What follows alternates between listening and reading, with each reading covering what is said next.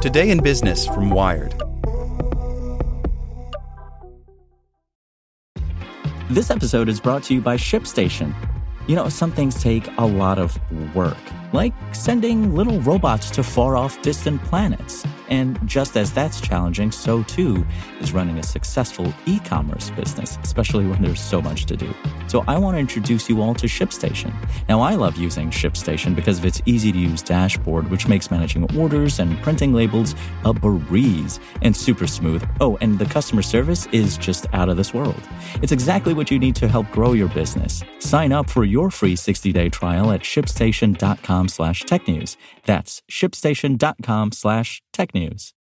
This podcast is sponsored by Cloud Optimizer. As a business owner or IT manager, are your cloud investment costs going up and you don't know why? It's time for Cloud Optimizer. As you migrate your business to the cloud, what you're spending and why you're spending it can get a little hazy. But Cloud Optimizer clears up the mystery and puts the cloud to work for you. Cloud Optimizer starts by analyzing usage patterns, right sizing resources, leveraging discounts you may not be aware of, implementing automation, and much more. And by reducing unnecessary expenses and maximizing performance, Cloud Optimizer guarantees you a savings of five times what you spend for their service. As you utilize cloud based services more and more, you don't have to lose sight or control of your spend. You can stay agile, streamline your costs, and optimize your performance, plus save significant money with Cloud Optimizer. Make the cloud work for you with Cloud Optimizer. Get a free assessment and find out how much you can save by going to cloudoptimizer.com. Go to cloudoptimizer.com for your free assessment. That's cloudoptimizer.com.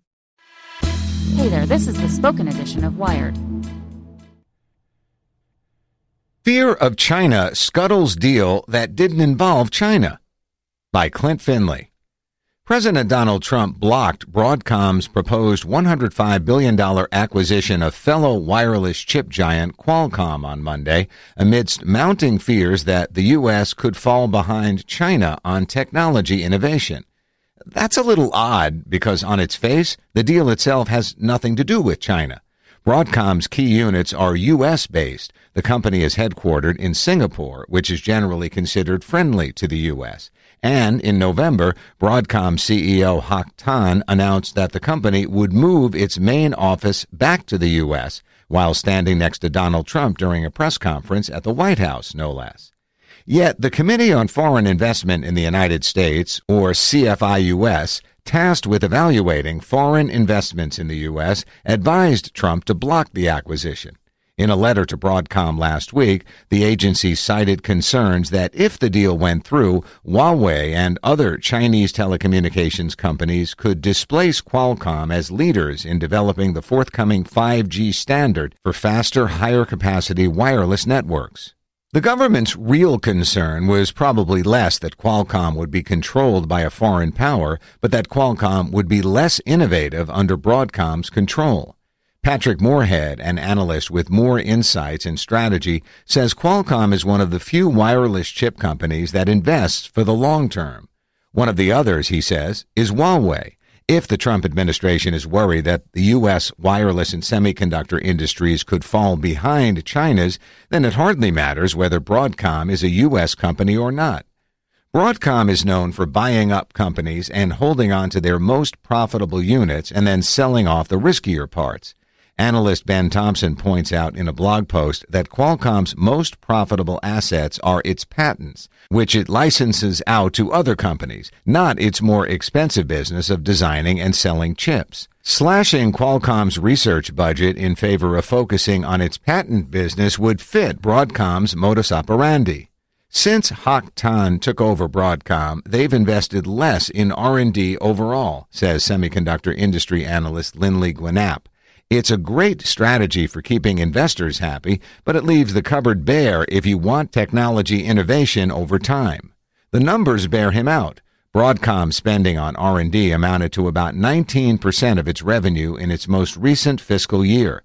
Qualcomm by contrast spent about 25% of its revenue on R&D.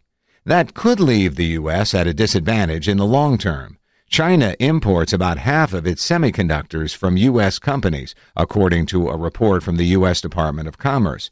But China is investing $20 billion in the semiconductor industry through its government controlled Integrated Circuit Industry Investment Fund in hopes of becoming a real player in the global market for computer chips. Broadcom tried to address some of these concerns in a statement last week pledging to keep investing in 5G wireless technology. But the promise evidently wasn't enough for CFIUS or Trump. In a statement, Broadcom says the company is reviewing the order. Broadcom strongly disagrees that its proposed acquisition of Qualcomm raises any national security concerns. Qualcomm did not immediately respond to a request for comment. CFIUS also recently blocked the sale of semiconductor company Lattice Semiconductor to an investment firm with reported ties to the Chinese government, and the sale of money transfer service MoneyGram to an affiliate of China's Alibaba. Broadcom's bid for Qualcomm was always a long shot. Broadcom's wireless chips can be found in every current iPhone model and most Android phones, and Qualcomm's Snapdragon platform powers most Android phones, while its cellular modems are found in roughly half of all iPhones.